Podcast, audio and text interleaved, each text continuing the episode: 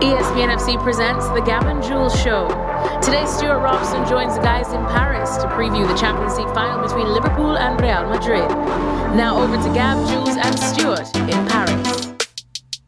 Hi, Gab. He's Juls. He's Robbo. No idea what the weather is like in West London because I don't care because I'm not there. We're here in Paris. We got Montmartre over there. We got the Eiffel Tower behind me. We got the Arc de Triomphe that way. We have uh, Real Madrid flying in tonight. We've got Liverpool. We've got the Champions League final. We're going to offer you a bumper tactical preview, Juls, with Yeah. Stewart Robson. Uh, and then we're going to get other things. Roma winning the Europa Conference League. Nice shirt, by the way. I believe that's Very nice shirt. 94 95 That's vintage. it. The shirt that Totti made his debut in. Indeed, yeah. Not too shabby there. We'll be talking about Chelsea takeover. So much going on. Stefano Pioli getting his lost medal back. Uh, but Robbo, let's start with the final. Uh, and first, before we get into the tactics of it, can we just reflect that we have a Champions League final with two of the biggest, best supported clubs in the world, but also, I think most people would say, two of the top three clubs in the world this season. The other one being Man City, and of course, Real Madrid beat them in the semi-final. That's important too, right? Absolutely, you know that's what you want from a Champions League final. Two of the best teams in the world, and that's what you got at the moment. Real Madrid at the beginning of the season, nobody gave them a chance of winning La Liga. Everyone was talking about Atletico Madrid; they were in shambles. But your man Ancelotti's done a brilliant job for them. I have to say, you you've always said, be careful about Real Madrid. Be careful. They could be there. They could go all the way. And I, I dismissed it because I thought PSG would beat them. But to be fair, they went from strength to strength through the competition. Well, it's manifest destiny. Trust the process. Trust in Carlo. and of course, 90 minutes is an eternity at the Bernabeu. We've been through all that. Let's get into the nuts and bolts and nitty gritty. On paper, Robbo, this looks like Real, uh, Real Madrid comfortable sitting off, comfortable having the out to Vinicius on the break, Yep. letting Benzema run around, and defending stoutly, and Liverpool wanting the ball, taking the game uh, to them, trying to counter press when they do lose it.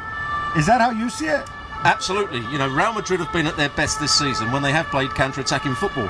They've struggled against some of the weaker sides in La Liga when they've, they've dropped off and made it very, been very compact. And that's when Real Madrid have struggled. When they've played counter-attacking football, because they can't press the ball. When you've got Modric and Kroos in the side, you can't press the ball. You've got to be a little bit more compact. But when they win the ball back, they're as good as anybody at counter-attacking through mainly Vinicius Junior, but also Benzema finding positions that nobody expects him to be in. He goes out wide at times, he'll come deep, and that's how he starts the counter-attacks. But it's also up to Kroos and Modric to play around the first pressure. If they don't do that, then you can't get the ball into Vinicius Junior and Benzema. Juls, you, you, this is how you expect it to unfold. You don't see Ancelotti throwing some kind of crazy curveball. Nah, not from Ancelotti, not from from Klopp either. I think the battle in midfield, which is hmm. which is a bit of a cliche, but will be will be the key here because whoever plays for Liverpool to start with, and then how the Real Madrid midfield will be able to cope with the pressure that the Liverpool midfield, regardless of who the three are for Liverpool, will put on them. How they can get the ball out from the back if they actually play out from the back against City in the second leg. I think we we maybe under underanalyzed how well they got the ball out from the back and beat the City press at times in that second leg. So that again, that would be a key. If Liverpool put them so much under pressure, I, I don't see how they can win this game. Well, we can talk about the battle in midfield, but ultimately, I think a lot's going to depend not just on who's out there. And as we're recording this, Thiago Alcantara, of course, having to come off uh, on the last day of the season. There were doubts over his fitness. It looks like he's going to play. Fabinho back in training. Um, and then on the Real Madrid end, of course, you've got the question mark.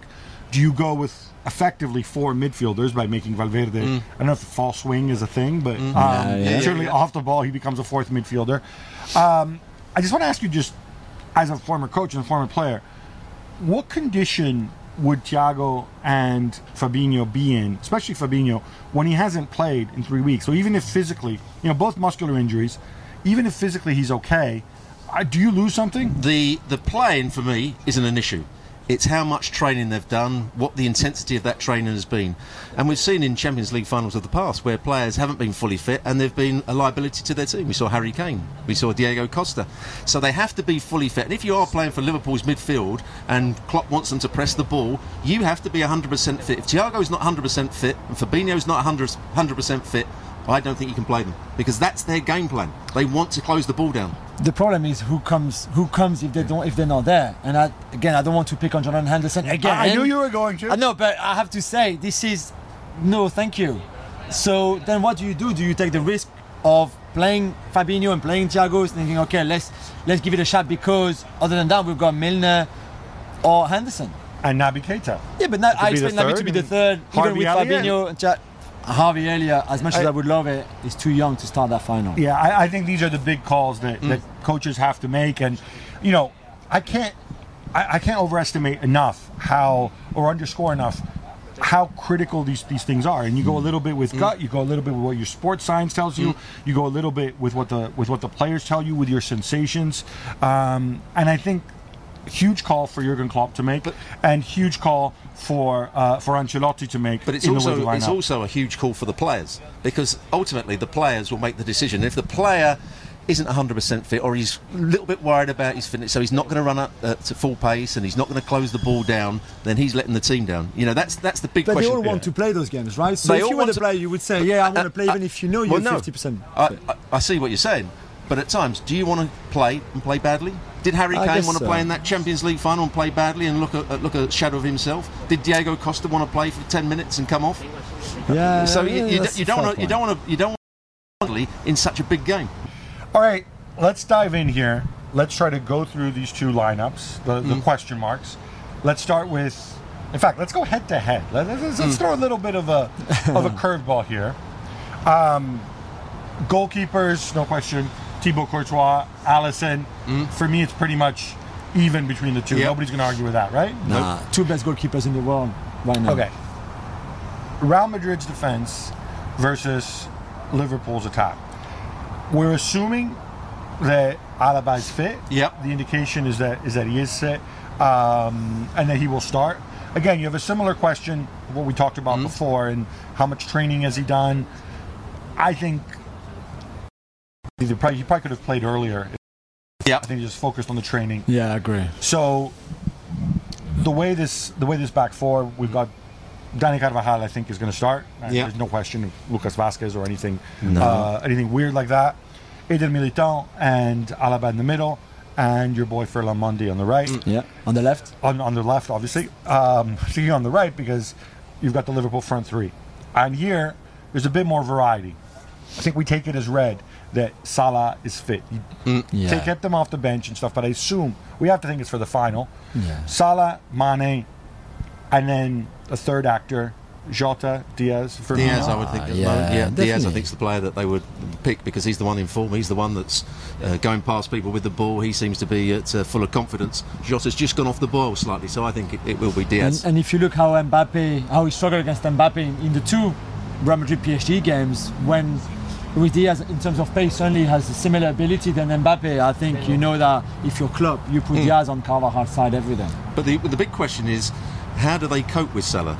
Do they do what they did in the Champions League final a couple of years or three years ago when they say to the fullback, who was Marcelo, I think, you can go forward and you can go and play, and you can, in this case, go and play against Alexander Arnold, and then you bring your second centre half out, Alaba, to come out and deal with Salah because Salah likes to make those runs from outside to in. So that's that's key. How Ancelotti decides to deal with with uh, Salah and uh, Alexander Arnold down that right hand side. Yeah, I, I you know I set this whole thing up sort of Liverpool attack versus Real Madrid defense.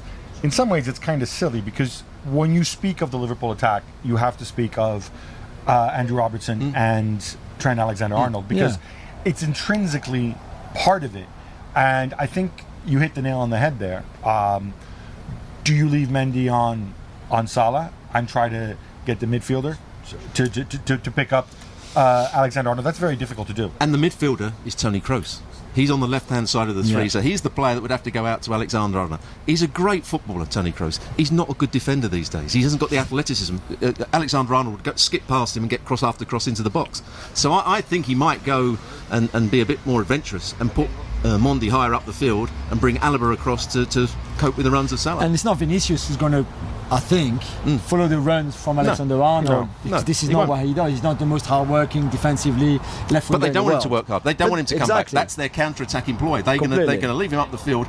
You know, I've, I've seen a lot of uh, Real Madrid this season, and he almost plays just as an outside left. But the question is, will Klopp say to Alexander Arnold, "Don't worry about Vinicius. We'll deal with that when Real Madrid get the ball mm. back and see how much we can counter press them so they don't play on the counter?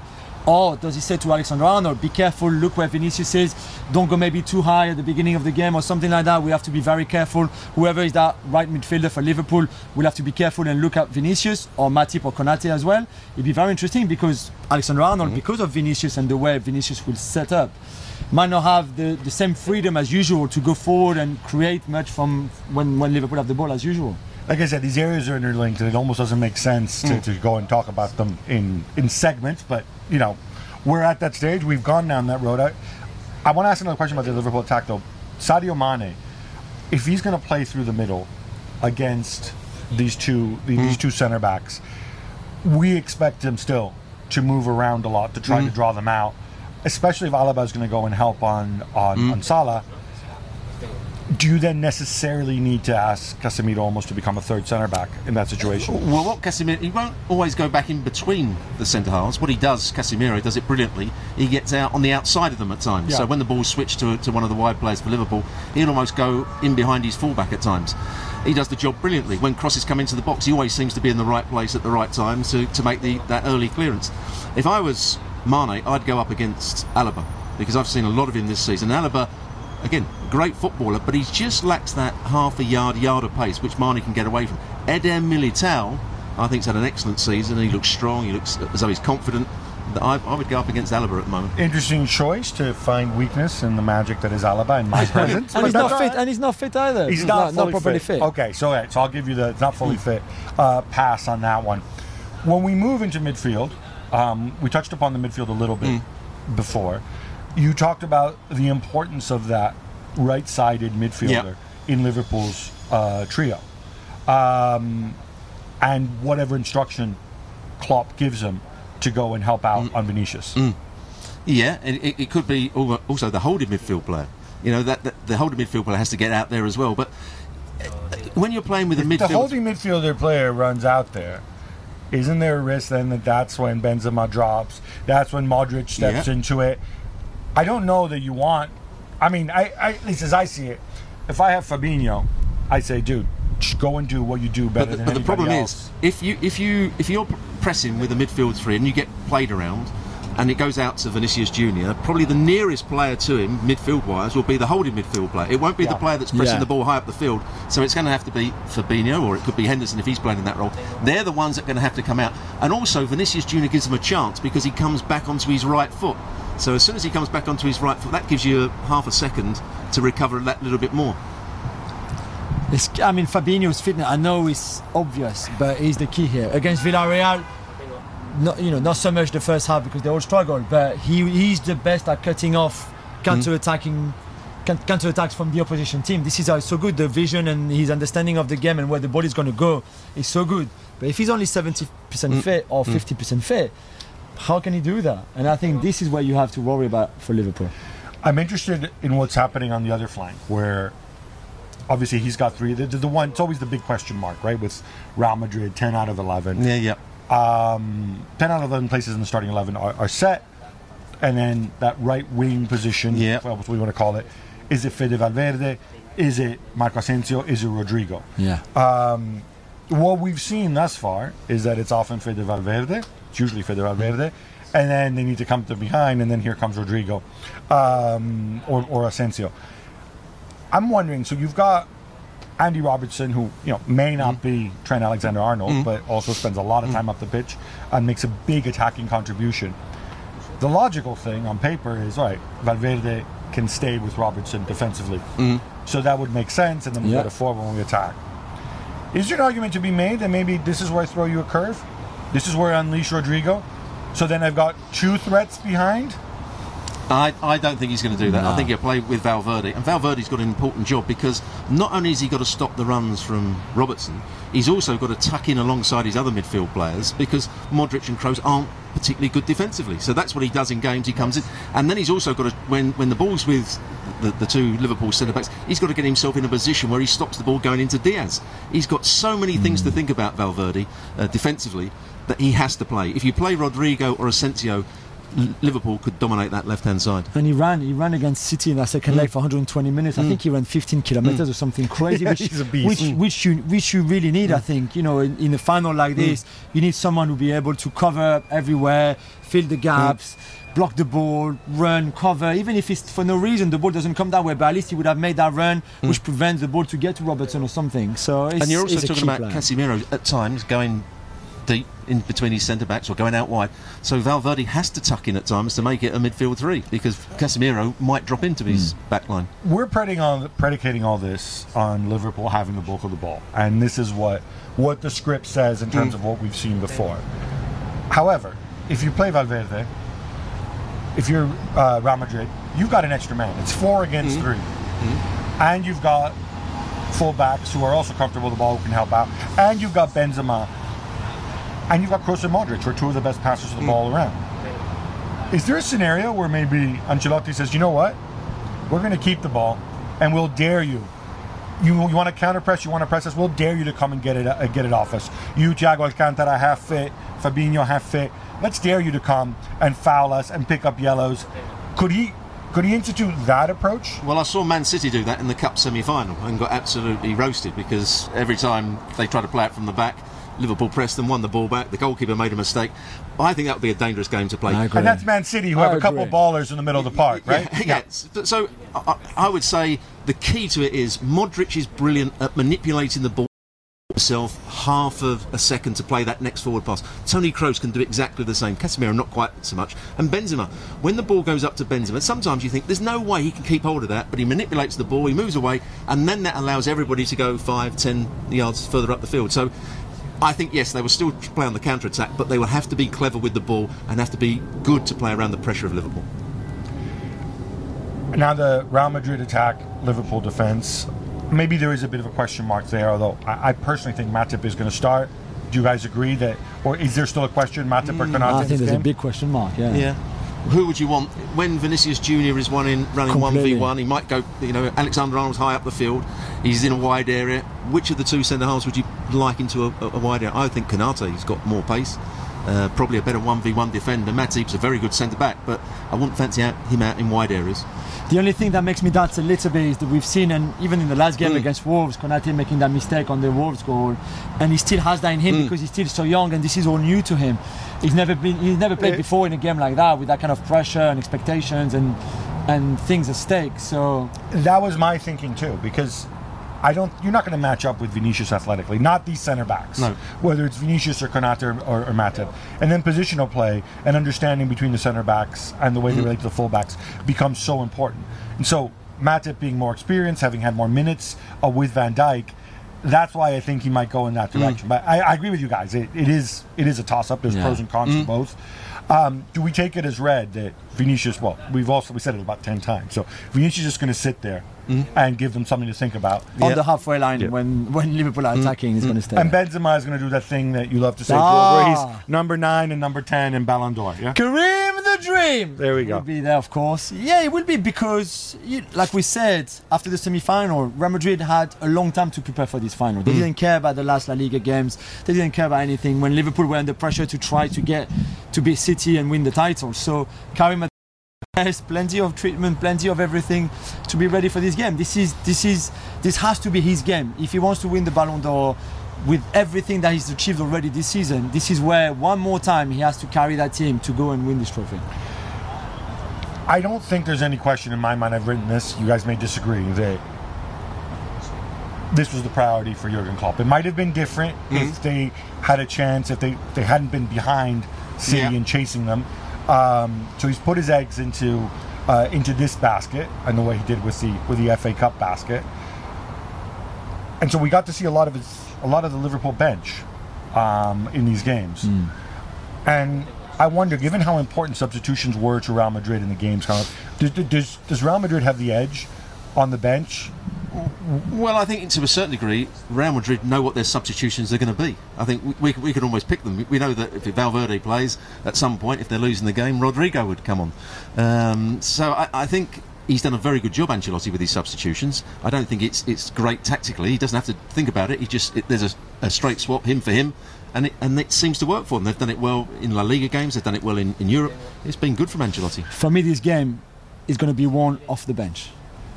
I don't think the two starting 11, I think it'll be a great game and we'll, we'll love it, but for me, the game is going to be won by substitutions.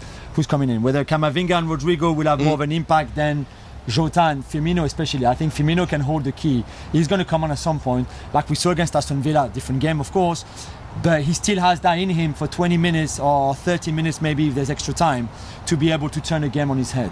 And for me, this game is going to be won on substitutions when you make Cam- them. Camavinga for Kroos. That's the substitution that he makes every so often. Look at the impact that Camavinga had Mm. in all those semi-finals, quarter-finals, even last 16 against PSG. That was our, it was unbelievable Mm. for someone so young. Here's my thing when it comes to, to the substitutions, because ultimately, these are men, these are human beings on the pitch, and this is the biggest game of the season, biggest game in the football calendar, uh, you know, in club football certainly this year. Some players are easy to take off than others. So, you know, when it comes to Real Madrid, because they've had so much success with the Rodrigo, Camavinga, even Asensio uh, substitutions coming in, Yeah. there's a certain understanding. Even Toni Kroos, who, of course, when he's been substituted this year, didn't always look happy No. but you accept it because it's been there and it has worked. When I look at Liverpool's strength and depth with the strikers, and I agree with you on, on, on Firmino, and obviously Jota's there Yeah. uh, as well, it gives you something different. I mean, it takes cojones to take off Salah and Mane in a game like this. And so I just wonder, and obviously Klopp is a brave man, but he's also a human being. He also knows that these guys can turn games on their head. I almost wonder if he's a little bit, and then those I think are his, Liverpool's better substitutes because I think there's a lot less depth in the middle of the park. I wonder if he's a little more hamstrung in the freedom to make changes. Oh, I can see what you're saying, but if you're a good manager, you assess the game and say, today it's not going to happen for Salah. Today it's not going to happen for Mane. He's off the pace. He's not playing particularly well. I've got to make the substitution. But I think you- you're right as well. Probably if they were taking one of the front three off, it's usually Diaz, and, and uh, Jota would come on for him. This is Liverpool's 63rd game of the season, which means we've said it before, but they've played every mm. single game they could have played mm. this season. 63, not all of them have played 63, but it's a long season. And I think even if you're Salah and Mane and you've got that adrenaline mm. to play that final Yeah, yeah. and start it, if you go down to the 110th minute because there's extra time, I don't think you can begrudge your manager to make those changes thinking like this can win If it goes game. to extra time, I agree. I just think it's a different argument if you're at the 60 minute mark and it's a tight But that, game. that's not going to happen. He's not going to change Mane or Salah. Well, that's what I mean. Whereas I think Ancelotti might make those changes if he sees fit. Yeah, And maybe. I think Ancelotti- he knows that Kroos can't last the pace these days. So Camavinga coming on for Toni Kroos is a good one. Valverde, if he's had to do a load of, load of running, then Rodrigo, Asensio come on and on that right hand side and add a little bit more dyna- uh, dyn- dynamism for them. All right, we focused on the inside baseball nitty gritty tactics here. There are narratives here too. Mm-hmm. Um, the one obviously we've been talking about about Mbappe, Sadio Mane, Mohamed Salah, and Roberto Firmino as well. They're all unsigned beyond 2023. Yeah. Um, Salah inevitably has been linked to Real Madrid. Yeah. He came out and he said, "No, no, I'm definitely staying next season, Juls." Yeah. Um, I read it as I wouldn't expect him to say anything else because Definitely not. You want to be in a position where you get the kind of even if, you know, whether you want to stay or not, you want to get the kind of contract that means you're happy to stay at Liverpool, Yeah. right? So obviously you're going to say that you're not going to destabilize anybody before a major final, Exactly. but you could get a situation if they're far apart on their contract, and we don't know what the situation there is. And Real Madrid really want him or another club, Yeah. and they put a lot of money. It could be Liverpool ushering him to the door Yeah, at some point. To be fair to the question, what's going to happen to your future? There's there's two answers and two different approaches. One that Mane took, one that Salah took. Salah said, "I'll be here regardless if I sign a new deal now or not." Right answer, as you said. Right. Mane said, "Let's talk about that after the final." Right answer again.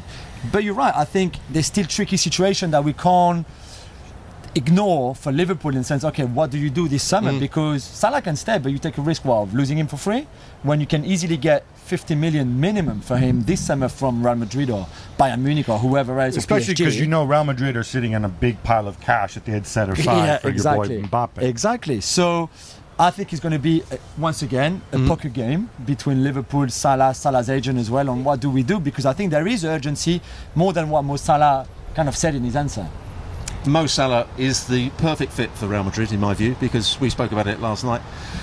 You want somebody that can play on the right hand side, but also if Benzema, after three games, gets a bad injury, he can also play at centre forward. And all the players that we've talked about, the only one that can do both jobs, well, Mane can do both jobs, but not from the right hand side, is Salah. So hmm. he's good. He, he, he makes them better when they've got Vinicius Junior, they've got Benzema, Salah, and if Benzema can't play, Salah goes through the middle, and Rodrigo comes on the right hand side. I think the big call from from Real Madrid is, I mean, I think Salah makes sense if you think you can reload and retool and go for another Champions League next season. And obviously they have money. They've already brought in Mm. Rudiger. They're going to bring in, you know, they're, they're, they're close to the the Chouameni deal yeah. keeps rumbling on.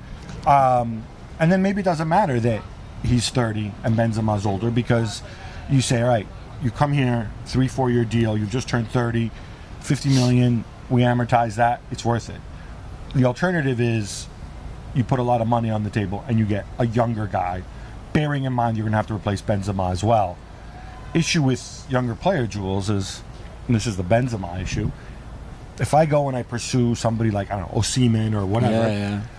yeah. he plays center forward. I'm mm. not going to move Benzema Yeah, to the exactly. wing. Am I going to keep him on the bench for a mm. season? That's a tough call. It is, which I think Erling Haaland, for example, hmm. prob- surely had that discussion as well with his dad and with his people, saying, "Okay, I'm, I would like to go to Real Madrid, but well, I'm going to sit on the bench. Like, he hmm. can't play on the right hand side. They're going to go play with the front two either.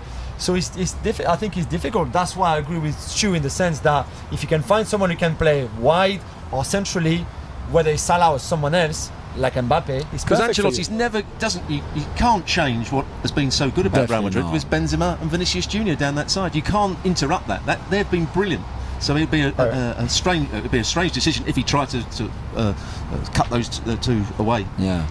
Final question. Um, there have been very little. There's been very little in the way of mind games and stuff like that before that, but it doesn't mean they may not manifest themselves before the final.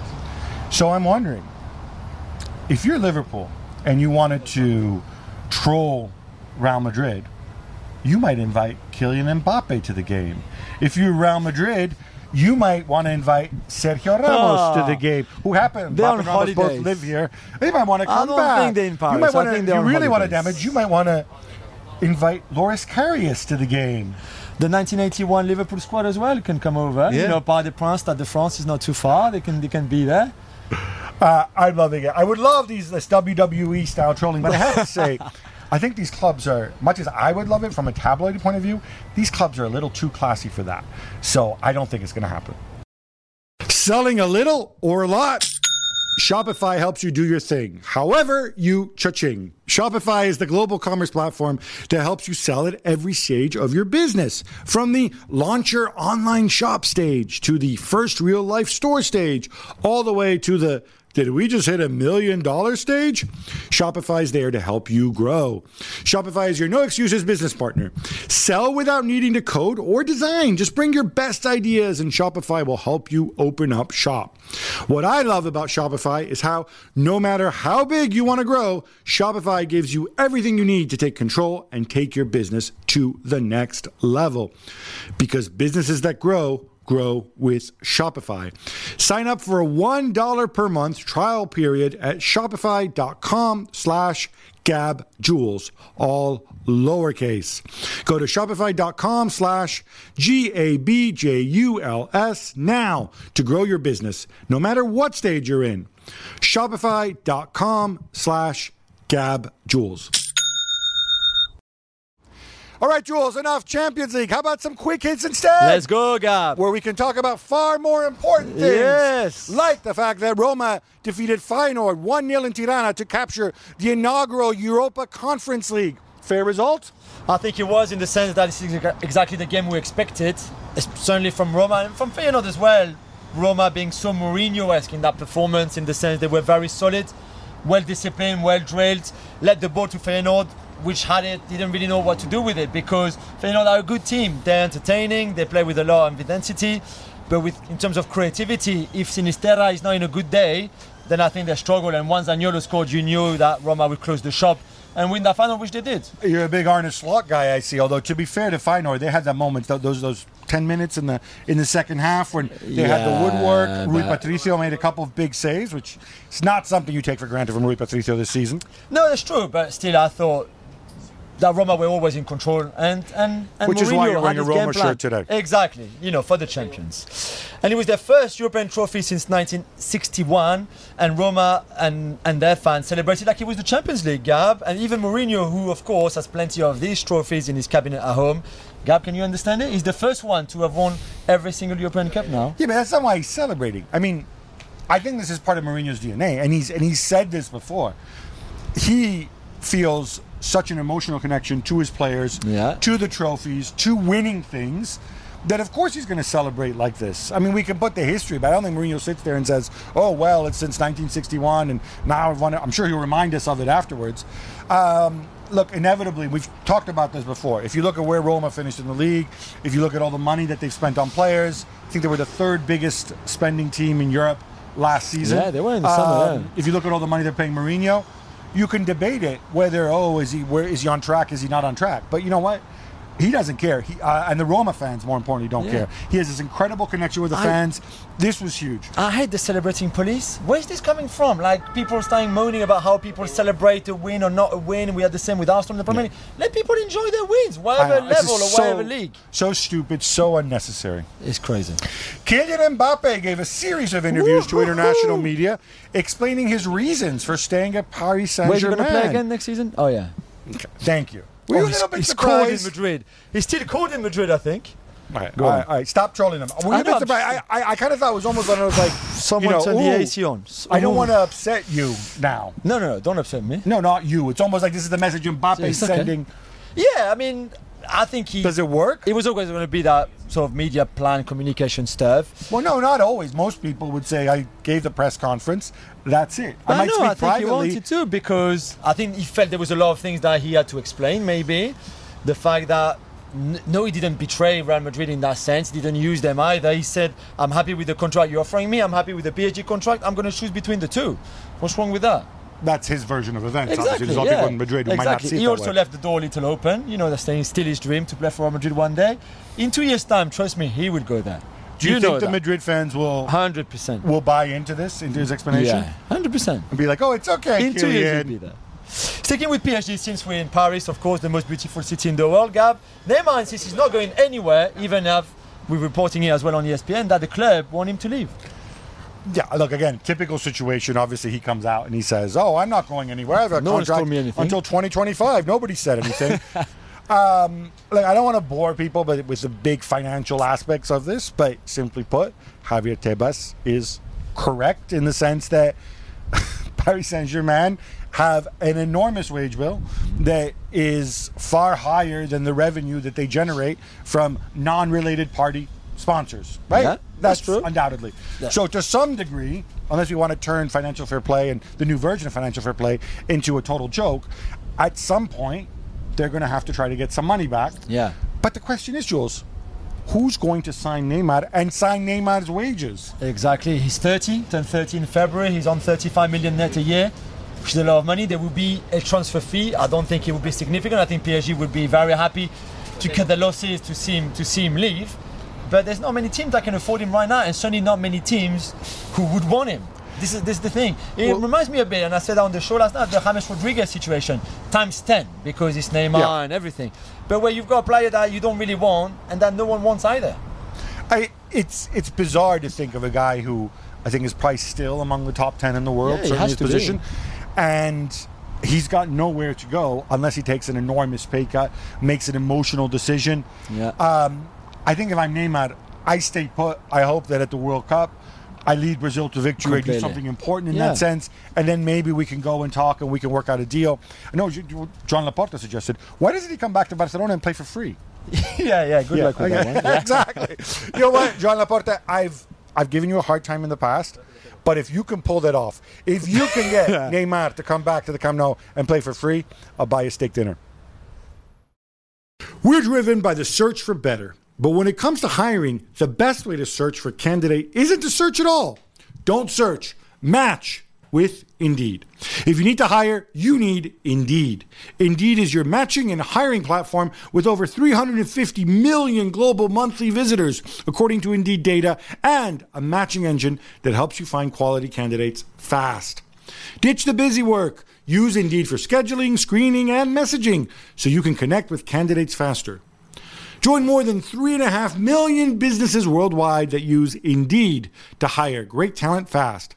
And listeners of this show will get a $75 sponsored job credit to get your jobs more visibility at indeed.com slash gab.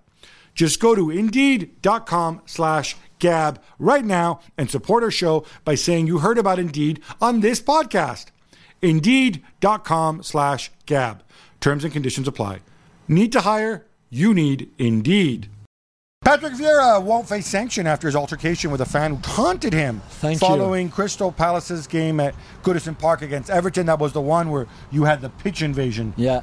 And you know what? I'm glad. I know you disagree. I'm glad that there won't be any sanction for Patrick Vieira. I know he should not have responded to the provocation, but I think there's a point where, especially Goodison, when he has to walk all across the pitch and all those fans are around him, insulting him, doing gesture, all of that, I can understand why you lose your shizzle, and rightly so. And I'm glad that the FA is not punishing him. I don't think he should be banned, but I think one of the basic things is that unless you're in immediate physical danger, But I don't think I, I, I think it sets it, this can never be a precedent. Put it let me put it this way: it can never be a precedent for somebody to react. I don't want No, I know, later on somebody to come out and say, "Oh yeah, look, I punched that guy in the face and broke his skull because Patrick Vieira reacted to a fan but he, he didn't him." punch anyone though. You know, No, like he didn't. But it has to be proportionate, has to be commensurate. I think it was in Vieira's case. I think equally, and I'm always going to be Team Vieira, but equally, I think he realizes he would have been happier if he hadn't done it. Yeah, maybe, maybe. The head of the Football League, Rick Parry, says that the new format of the Champions League will have a negative impact on the League Cup. And the League Cup is very valuable, bringing in around 100 million pounds. Okay, first I of all, don't care I- about the League Cup. neither do I. I. I'd love to see the math on the the hundred million pounds it brings in, like how much of it is, Yeah. you know, the fact that you've got Liverpool and Chelsea and Wembley and the Premier League teams in the semi-finals, which is when it becomes a big deal. His complaint is that under the new Champions League format, there's only going to be eight games, but there's going to eight group games rather than the anticipated ten, but there still will be ten match days, and so it's going to take away from it, guys. I think they need to think of a different format. I don't know. What if you played it at the end of the season among teams that Yeah. maybe you qualify for it through the Premier League? I don't know. Find a way to do it, um, but you can't you can't complain about it if if it continues going in, in, in this direction. Definitely. The reality is it, you know, there's a reason you're the third competition.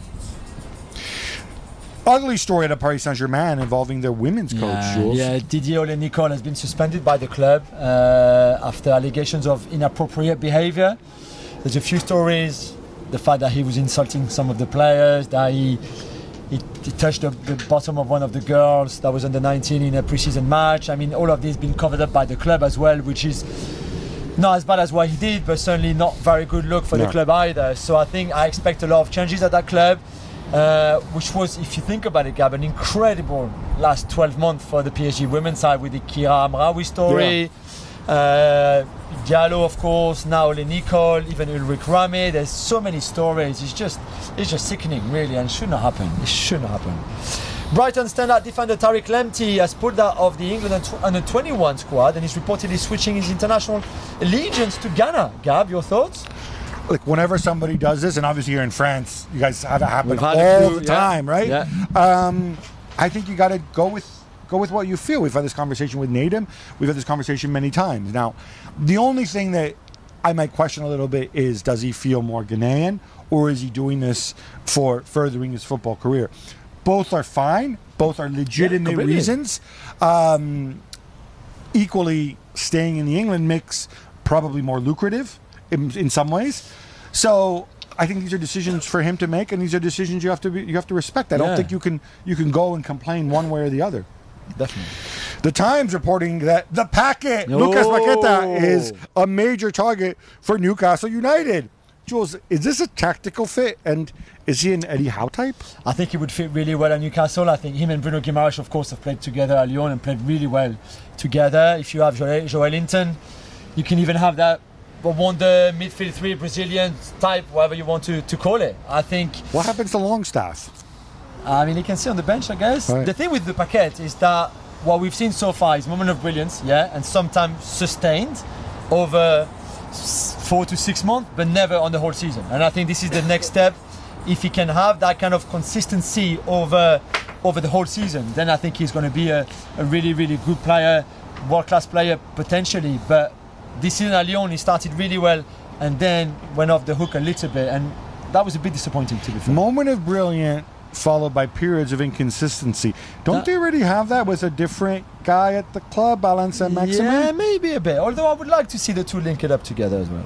Tottenham Hotspur is on the verge of signing a new backup goalkeeper, Gab, and he's the big man, Fraser Forster from Southampton. What Gollini back goes home. Well, Gollini was only there on loan. He's going to Yeah. go back to Atalanta, which uh, That worked out well. Whatever. He came to London. He got to experience the musical scene, as you know. Big Ben. He is the finest is. rapper He is, to in uh, in in football. Or with and Memphis. I would put him ahead. Know, Nah, by the way, Memphis is awesome. not better than Golorios, which is Gollini's. Ah, Memphis is pretty Interesting though how Spurs have a little little niche of like rapping footballers. You know, going back through the years, going to Clint Dempsey, Kevin Like Prince Boateng, of course. Yeah, of course, Um, yeah. Like I said, Fraser Forster. I, I got a soft spot for him. I love the fact that he's just so enormous, and uh, and he's a decent goalkeeper. You're going to be number two to a very small keep, goalkeeper Yeah. in, in Hugo Lloris, but you know, Sh- shouldn't you buy a second choice that is almost ready to be the number one when Lloris retires, which will be soon? No, I think they're looking at a younger goalkeeper for that. I don't. I don't think they see Fraser Forster No, no, no. As that's what I mean. Why one. Forster and not why not that younger goalkeeper now? Because you want the younger goalkeeper to actually be playing and not sitting on the bench behind Hugo. Yeah. Crystal Palace co-owner David Blitzer is reportedly plotting a takeover of Saint Etienne. Juls, this guy, Crystal Palace, Real Salt Lake, Augsburg, some team in Belgium that I forget, some team in Portugal that I forget, Yeah, yeah. Uh, and I know he's got others too. What? What's the strategy here? He's like a part It's one of owner of like 99 clubs. Yeah, I mean, I guess the idea is to be similar to the City Group, although he doesn't own them all, but he will own Saint Etienne fully, especially if they stay in Ligue 1. I'm being told that there's 100 million euros on the table if they stay up, and they have their relegation playoff coming up against Auxerre on Thursday night and then again next week. So we will know, we will find out. If they don't stay up and they go down to the Ligue 2, the second division, then I think the, the offer is lower, and then he maybe doesn't own the whole club in that way. There's still some work to do for the two current owners. We, we'll see. I think the Saint Etienne fans are quite excited in a way because of what he's been doing at Crystal Palace. Um, What he's been doing at Well- Crystal Palace. Well, what Crystal Palace, who are owned by him in a way, And many other doing. people, and yeah. many other people, yeah. But you know, if, if the template is the same, I think this is good for Saint Etienne. It, it- again, it depends what kind of mindset he has buying the club.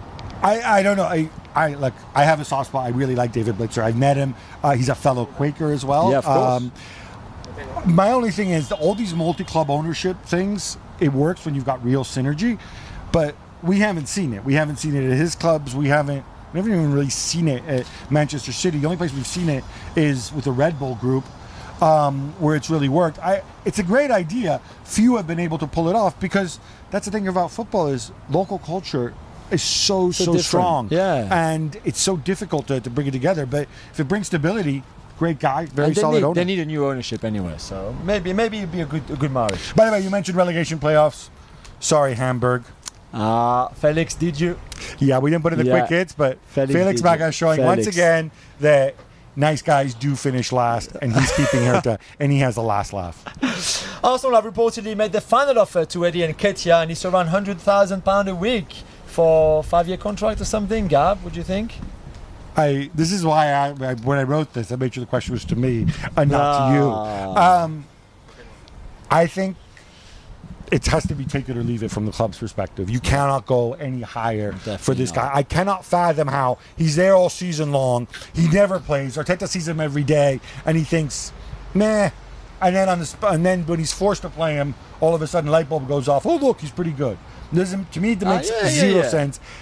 If he's there to be a squad player, to be the third striker or the second striker, maybe off the bench, fine.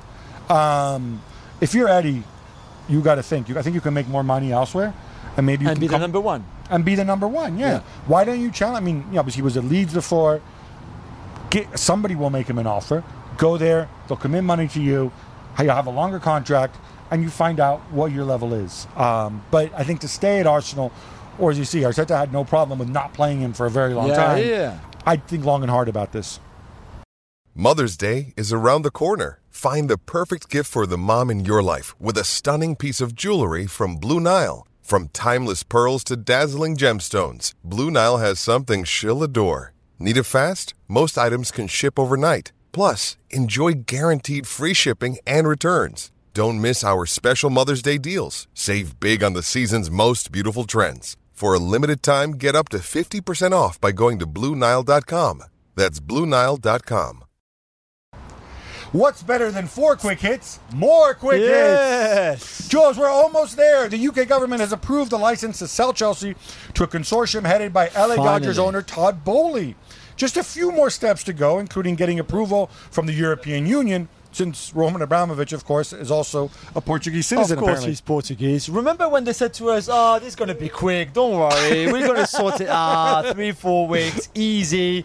Yeah, right. Incredible. Was I mean, was saga in a way, but but he had to be technically because of all the parts involved, everything, how complicated it was. Clear Lake and Ford Oh, and Camberley. We learned all these names. Yeah, and that deadline of May 31st in Uh, in that case, Chelsea might lose their license, might not be in the Premier League, might might disappear, kind of thing. At least it's And- done now. in case you're wondering, because in case you don't like the European Union, like some people in England apparently don't, why the European Union is involved, it is because he's a Portuguese citizen, and Yes. the European Union, of course, have sanctions in place against Roman Abramovich, so they need to go and sign off on that. But just one good thing, and really good thing in the fine print, is there's a whole bunch of restrictions on what on the new owners, or there will be. One of them is they can't pull a glazer. They can't go and say, "Hey, let's borrow a bunch of money and stick the debt the, the debt onto the club." Uh, they have to redevelop Stamford Bridge Yeah. and commit to it. So I think all these things are encouraging for Chelsea fans. Yeah, definitely, and, and it's, it's a lit, it's a bit it's a different sale and acquisition than we've seen before in the past in the Premier League, which I think is the way forward. Every time someone buys a, a club in this in, in, in England, I was going to say in this country, but in Yeah. France, that's what they should Yeah. go through. Exactly. Learn from this. You have enough Exactly. crappy Dodge Pod owners. According to multiple reports as well, Gab, Chelsea chairman Bruce Buck and the club official Marina Granovskaya will split a bonus of around 30 million pounds on the sale between the two of them, and may even stick to Chelsea as well. Are you surprised? I'm not surprised that they're getting paid because people like this, leaving aside the fact that I think the club feel that they've done a very good job. I don't know that 30 million is accurate, but it's pretty normal when you work for a company for a very long time. When you leave, you know, you get sort of some golden goodbye. Uh, they may stick around. I- I'd be surprised if Marina Granovskaya uh, sticks around, uh, simply because it's going to be a very different work environment. Bruce Buck, whatever, he's older. Bruce Yeah, Buck was a se- different. Bruce Buck bought his first Chelsea season ticket, I believe, in 1982. Not only It's does a this long time ago. not only does this predate Abramovich, it predates Ken Bates as well. Yeah, yeah. According to multiple reports, Bayern are on the verge of securing Wow. Ryan Gravenberch for uh, from Ajax for 25 million plus bonuses. Juls, this seems like a really good deal. After Mazraoui, of course, joined on a, on a free mm. transfer, the Bavarians continue to raid the Ajax closet. Yeah, crazy. I mean, this is what happened. Gravenberch one year left on his contract. That's this is the good this is the good opportunities, market opportunities as we call them, to go and get. He's young, very young. He's one of the most talented midfielders in the world for his age right now. Him and Jude Bellingham, for example. So he's the future, and especially in midfield where Goretzka, Kimmich, getting older, Musiala is young. They you were al- light You've in got midfield. one. Yeah. You've got one for the next 10 years easily. Let's see how he adapts. But this is like Mazraoui. This is great business done from them, You- and early as well, really early. I love what Bayern have done so far. I love So the stats on Lewandowski.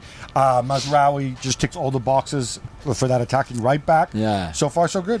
A friend of the show, Zlatan Ibrahimovic, uh, will undergo knee surgery, which means he'll be out for another seven to eight months. Gab, is this the end? Can we can you actually even say those words? No, you can't. There is no end. There's just an endless uh, Mobius loop. and look, um, when he comes back, he already has a deal in place. He's going to get paid per appearance. He's going to test his fitness. Uh, in the end, I think he has the I right to do so. what he wants. I think he's going to give it one more go um, and try to come back at some point. I think after winning this, he's got so much emotion. He's in such a good place right now. It hurts, but the fact that he's getting surgery now suggests that he's going to give it another go. That speech he gave in the dressing room after the Sassuolo win was just remarkable. And then the, ta- the table was flipped over. But rightly, so it's Ibra, you know. Jurgen Klopp was named Manager of the Year by the League Managers Association in England. Not a surprise, Juls, right? Not a surprise, I give you that, and I think he deserves it. I think people were surprised that the manager who won the league, Pep Guardiola, didn't win the trophy for best manager in the league, if you see what I mean, which I can understand because I think the last manager not to have won the league to win the, this trophy was Tony Pulis in like 12 13 or something. I can't even remember how Tony Pulis. Wait, Pulis. Tony came- Pulis never won the Premier League? no, but he's only won manager of the season, which is crazy, I think. So I can I can see why City fans are me like, mm, really? Why not Pep? But I think Klopp deserves it too. You know, At the time of the they're so vote, they're potentially one point from a So quadruple. close. How do you not give it to Yeah, him? exactly. Marcus Rashford insists he wants to stay at Manchester United and extend his contract. Gab, what would you do if you were Erik Ten Hag and Richard Arnold? I would sit him down and say, Marcus, you got a new deal before. It's a very big deal. You haven't lived up to it. Uh, Definitely not. How about a sign of good faith? How about either a pay cut or no increase? We can stick some bonuses in there if you like. And you know, you know, you are Mancunian. You grew up here. You know what this means to the club. Play yourself back into fitness, and then let's have a talk. So I would be thinking short term contract extension, and then we reopen talks. He obviously loves the clubs. He's not going to leave to join Paris Saint Germain. Sorry. I think you're very kind, to say the least. you would just cut him loose. You're very kind with Marcus Rashford. you That's just you I'm just saying. give him the, the, the Jesse Lingard, Phil Jones treatment. I would just be like, hey, listen. it's- I think it's a bit cheeky to ask for a new deal when after the season you've just had. He's got a year left. I know, but yeah, but you know, it's like Ask for a deal on United I terms. think when you deserve. Let's talk about the young up and coming center forward who's joining Oh. Manchester City next season. That goal machine that everybody is excited about. That's right. Julian Alvarez, not the Ah, other guy. He scored six goals as River destroyed Alianza Lima 8 1 in the Copa Libertadores. Oh my God, what a performance! I mean, I think Lima were that bad that you and I would have scored a hat trick probably. However, And more of a defensive. player. However, you still have to score six goals. If you look at the goals that he scored, all very different. Some are very Aguero-esque in the way he hit the ball. Some are pure awareness, great movement, awareness of space around him, great finish. Some is just intelligent and nick the ball off a defender, for example, and score. It's just perfect. And people are right to be excited by Erling Haaland, no problem. I'm really excited to see Alvarez and Pep and develop under Pep. He can play wide, he can play as a second striker, he can play on his own. He will give them so much. And Ma- you know, Marcelo Gallardo, the, the River manager, said, I would love to keep him here until December and the end of the season in Argentina. But Pep doesn't want to listen to anything. So you see? Juventus are looking for a left back to replace Alex Sandro. Gab, do you go with the veteran option Emerson Palmieri? Please say no. Or the young and upcomer Destiny Udogie, who's a wonderful season with Udinese. I think the, his destiny is Juve. How's that? How'd you do that? No, of course. Yeah, young, Italian. Uh, do that. You still got Luca Pellegrini in there, by the way, who's not a turd. I think he's a useful player. Sure. Go for that. Udogie plays in a, in a back three though. Let's be careful there. Attacking, what attacking I know, but fullbacks. still, Come I'm just saying. Vincent Kompany is leaving Anderlecht and reportedly interviewing for the manager's job at Burnley. Juls, I would have thought he might have some more options. Did he still have a house maybe in the northwest and he wanted to, you know, he couldn't rent it out, so he said, hey, let's come back and, and, and move here I know there's here. hundreds of clubs in the northwest. It doesn't make pick. sense for me for him to go to Burnley. I really don't get that at all. The UEFA Champions League prize money distribution from last season is out. Gab, remind us how it works and how much the today would make. Uh, they're both going to make roughly around uh, 100 million. I think uh, Real Madrid are going to make a little bit less. Now, it's not just straight prize money, and this is what upsets a lot of people. It's also based on something that they call the market pool. The market pool it depends on the size of your domestic European uh, TV deal with UEFA. So that means if you've got a very wealthy contract, like England, you're going to make more money than if you're, say, Portugal. It's just the way the cookie crumbles. Jules, are you impressed? I've had enough of him already. Gab. I mean, I know you can be excited, and it's normal. He's got a great reputation. He's, he's an elite coach. He's coming to a club that needs him. Perfect. This is great. But all those videos, all that stuff, you know, him standing in front of the Holy Trinity statue at Old Trafford, in front, of, learning from my club's history, all that kind of stuff. Really? it, it doesn't feel natural. I, certain, Exactly. Certain coaches are naturally, and, I, and I'm not. Some people in Holland say he's not charismatic. It doesn't really matter if he's charismatic to the public. No. It's matter if he's charismatic to his players and if he connects with the fans. Exactly. So that might not be his personality, but he looks so awkward in this, and that's why I'm wondering. Even the if- way he walked. but you've got that. yeah, There must be some sort of social media guru there who said, "Oh, look, It's your let's friend. What? Yeah. what? The guy from Brown? I, I don't know if that dude's still around. But uh, and Brown, by the way, is not a university; it's just a color, uh, just for the avoidance of doubt. But it's it's weird. Like all this is going to go away. I think. Yeah. Once they start playing, once they start winning, once they turn it around. I guess he has to do it when you arrive to a new club. It's just some of it has been a little bit cringe. I, thought. I That's all. guarantee you 100%. It's not Erik Ten Hag saying, yes, let's go and do some social media. Oh, get me on TikTok. I want Snapchat. Come on, man. Yeah. Milan boss Stefano Pioli had his league winner medal stolen as he celebrated with the fans during the pinch invasion, followed their win over Sassuolo on the last day of the season on Sunday. But Gab, this story had a happy ending. This is an incredible story. It is. Uh, in the sense that Milan win the title. It's away in, in, in Reggio Emilia uh, against, uh, against Sassuolo. There's a pitch invasion. It's a happy pitch invasion. Pioli gets swallowed up, but he's hugging and laughing. And then he realizes his league medal winners, uh, his medal, uh, his medal's gone. It's gone. It was around his neck, and now it's gone. No and then way. the twist: the following day, these three dudes, the people who stole it, Yeah. uh, filmed themselves with it and put it on social media. What? That's clever. Massive backlash. Yeah. And I think before some guys could come around their house and find them and retrieve said medal, uh, they went to the police. They said, We're very sorry, Mr. Pioli. Here's your medal. I don't know if further action is going to be taken. This is crazy, but why even in your head, when you see Pioli on the pitch with his medal, you think, oh, let's take it? Why would you steal it? And then why would you film like- yourself and put it on social media? I don't know, Juls. I there told are you, some I hate dark those pitch places out there. invasions. I don't want to Even go happy there. ones. I hate those pitch Ah. invasions. They should not happen. I don't care. All right, before you get too grumpy, we've got a Champions League football to look forward to, and we'll be coming back, of course, on Monday to, to do all this all over again. Yeah, we and break to. it down and tell you what happened here in the city of life. Uh, I, I'm getting psyched. Liverpool, Real Madrid, two proper Champions League final teams. Yeah. Um, until then, so join us on Monday. Until then, love the game, love your neighbor, and please, please, from the bottom of my heart, these days, make sure you love yourself too.